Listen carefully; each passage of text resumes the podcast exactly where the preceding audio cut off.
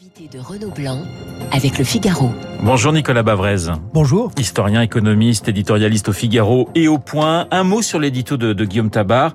Est-ce qu'elle vous désespère cette droite? Je voudrais juste dire que dans votre livre, vous évoquez la présidentielle de, de 2022. On va en parler dans, dans, dans, un instant. Et vous dites quelle est la dernière chance de sortir du, du déni. Alors quand vous voyez ce qui se passe actuellement dans les coulisses euh, d'une grande famille politique, la droite, qu'est-ce que qu'est-ce que vous vous dites, Nicolas Bavrez? Euh, J'allais dire que ça n'est pas seulement pour la droite, mais c'est vrai qu'on a un contraste qui est euh, immense et qui a rarement été aussi euh, euh, frappant entre d'un côté le caractère vital de cette échéance pour un pays qui est quand même maintenant en très grand danger, pas seulement sur le plan économique, mais aussi sur le, le, plan démocratique.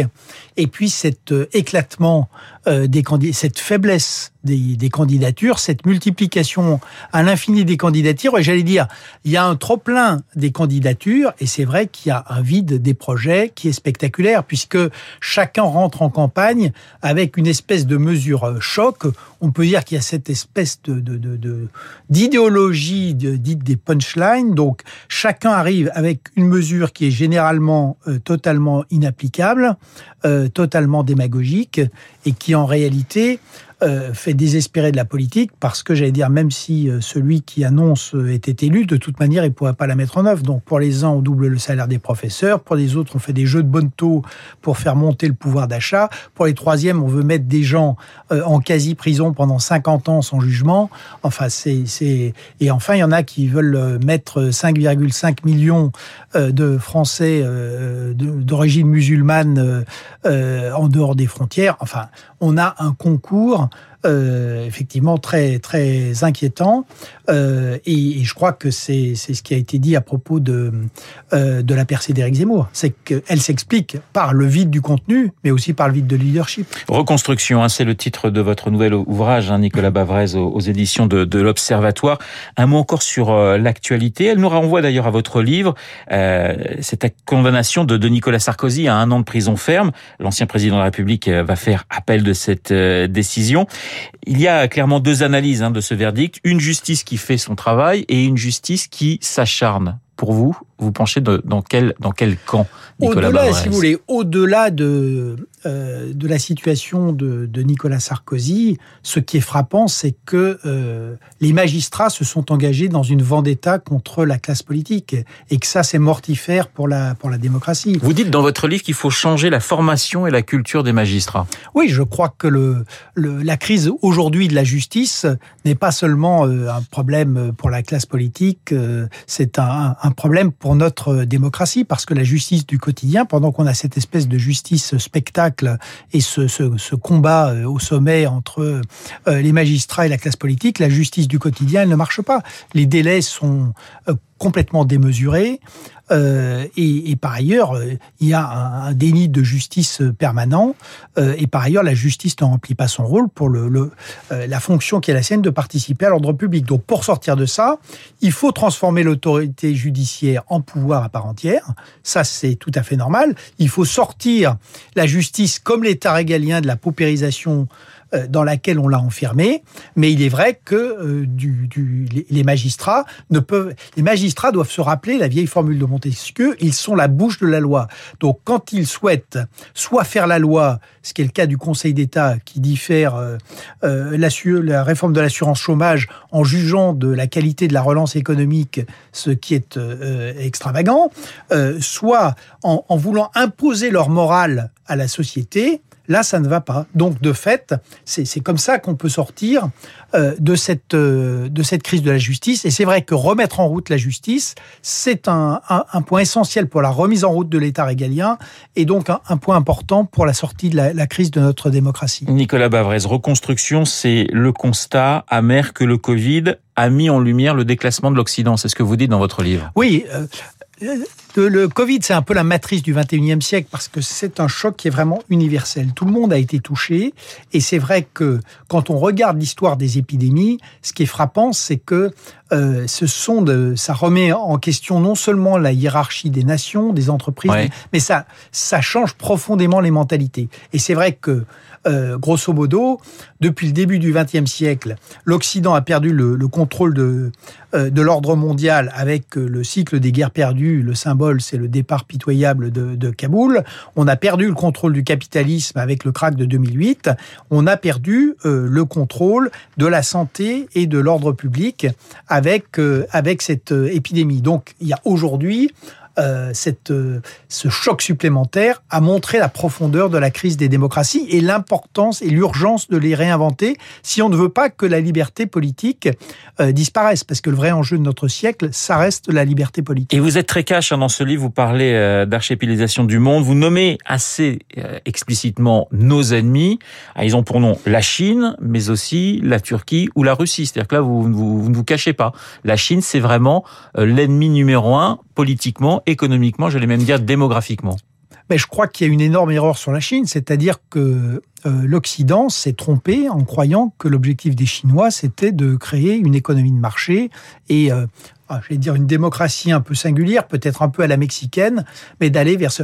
Et euh, ce qu'on a vu avec Xi Jinping, c'est que la Chine n'a jamais cessé d'être un vrai système totalitaire. Et avec Xi Jinping, elle est quasi, elle revient à des formes de maoïsme avec euh, le pouvoir à vie, avec euh, la pensée xi, avec euh, le pouvoir total du, du, parti, voire peut-être même avec des formes de révolution culturelle qu'on voit aujourd'hui pointer. De l'autre côté, on a des démocratures, la Russie, la Turquie, et enfin, on a ce que les Américains aujourd'hui, parce qu'il faut jamais oublier que euh, les Américains, comme toujours, euh, envoient des, signaux euh, très très clairs, mais qui sont pas toujours les bons.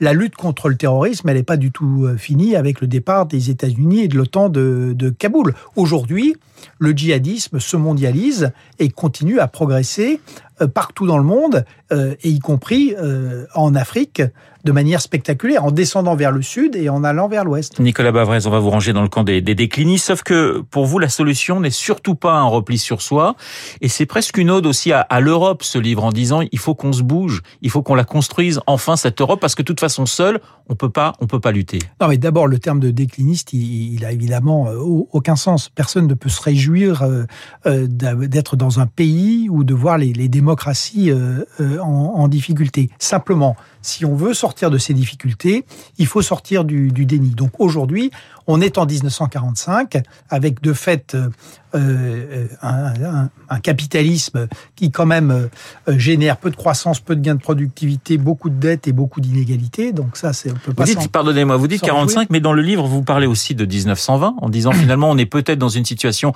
assez proche de ce qu'on a connu dans 1920, c'est-à-dire l'après-Covid qui pourrait correspondre aux années folles. Vous parlez même aussi des années 30 en disant il y a le risque du poison, je vous cite, populisme. Donc il y a plusieurs dates possibles là.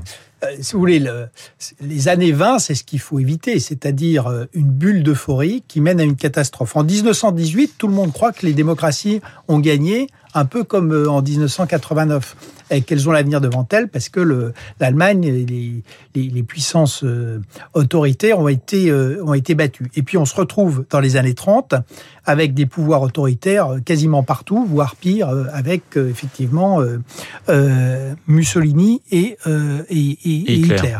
Bon, donc ça, c'est ce qu'il faut éviter. En 1945, on a quand même tiré les leçons de cet euh, échec, parce qu'en 1945, on a remis en route une forme de capitalisme euh, régulé qui a quand même euh, délivré une forte croissance et le plein emploi pendant trois décennies. Ensuite, on a également changé beaucoup euh, la manière dont fonctionnaient les démocraties. Par exemple, ne serait-ce que le, je rappelle qu'il a fallu attendre 45 euh, pour que les femmes aient le droit de vote euh, en France.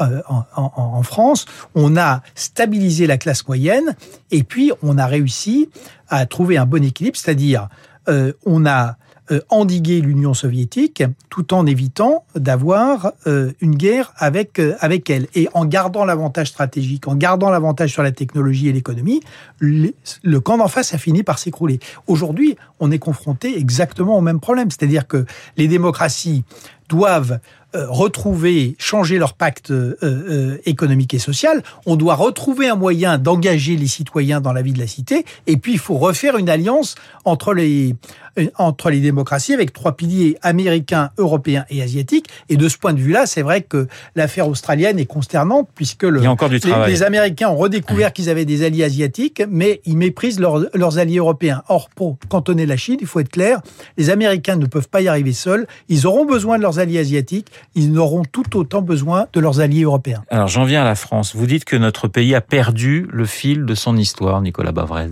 Oui, on a perdu le, le, le fil de, de, de l'histoire. C'est quand même le, fil de, la liberté. Euh, la France a un lien particulier à la liberté. Et surtout, ce qui est très paradoxal, c'est que finalement, quand on regarde la devise de notre République, liberté, égalité, fraternité, j'allais dire, il n'y a pas de meilleur programme pour le temps de, l'histoire universelle. Et on n'y croit plus, on n'est pas capable de défendre euh, ces valeurs vis-à-vis -vis de cette espèce de pulsion identitaire complètement délirante qui prend deux formes. La forme euh, de l'extrême gauche avec la culture woke, qui est une machine à détruire la démocratie, ce qu'on voit aujourd'hui aux États-Unis, et aussi l'extrême droite. Donc euh, la tenaille identitaire est en train de broyer la République. Mais, mais, mais aujourd'hui, oui. euh, et ça rejoint un peu la, la, question que vous posiez à Guillaume Tabar sur Éric Zemmour, aujourd'hui, euh, j'allais dire, ça rentre malheureusement, la République euh, est, tout à fait sur la défensive parce que euh, il n'y a personne pour porter ces, ces discours, défendre ces valeurs, les faire vivre et, pour les faire vivre, c'est vrai qu'il faut euh, les faire vivre différemment au 21e siècle euh, qu'au 19e siècle. Une dernière question, il nous reste 30 secondes. Il y a quand même de l'espoir dans ce livre, beaucoup d'espoir. Vous dites finalement, les Français doivent croire en leur destin. On a notre destin encore entre nos mains. Et il y a une espèce de génie français que vous faites, vous faites ressortir dans, dans, dans ce livre, Nicolas Bravez, en quelques secondes. Voilà, c'est tout à fait vrai. Je pense qu'il y a euh, une capacité. Notre pays a connu des hauts et des bas vertigineux. Là où il faut aller vite, c'est que euh, si nous n'arrivons pas maintenant à nous remettre en question, nous finirons par nous retrouver dans la situation de l'Italie de 2011, c'est-à-dire une situation où notre destin dépendra, dépendra des autres, où nous, nous ne pourrons plus régler nous-mêmes nos problèmes. Et c'est pour ça qu'il faut le faire maintenant, et c'est pour ça qu'on est un peu en, en, en, 1945. Voilà, la France à la croisée des chemins. Reconstruction, Nicolas Bavrez, quand les épidémies font l'histoire, et c'est édité euh, par l'Observatoire. Merci d'avoir été Merci ce matin mon invité. Il est 8h27 dans un instant. euh, Charles Bonner pour l'essentiel de l'actualité. Vous écoutez Radio Classique. Avec la gestion Carmignac, donnez un temps d'avance à votre épargne.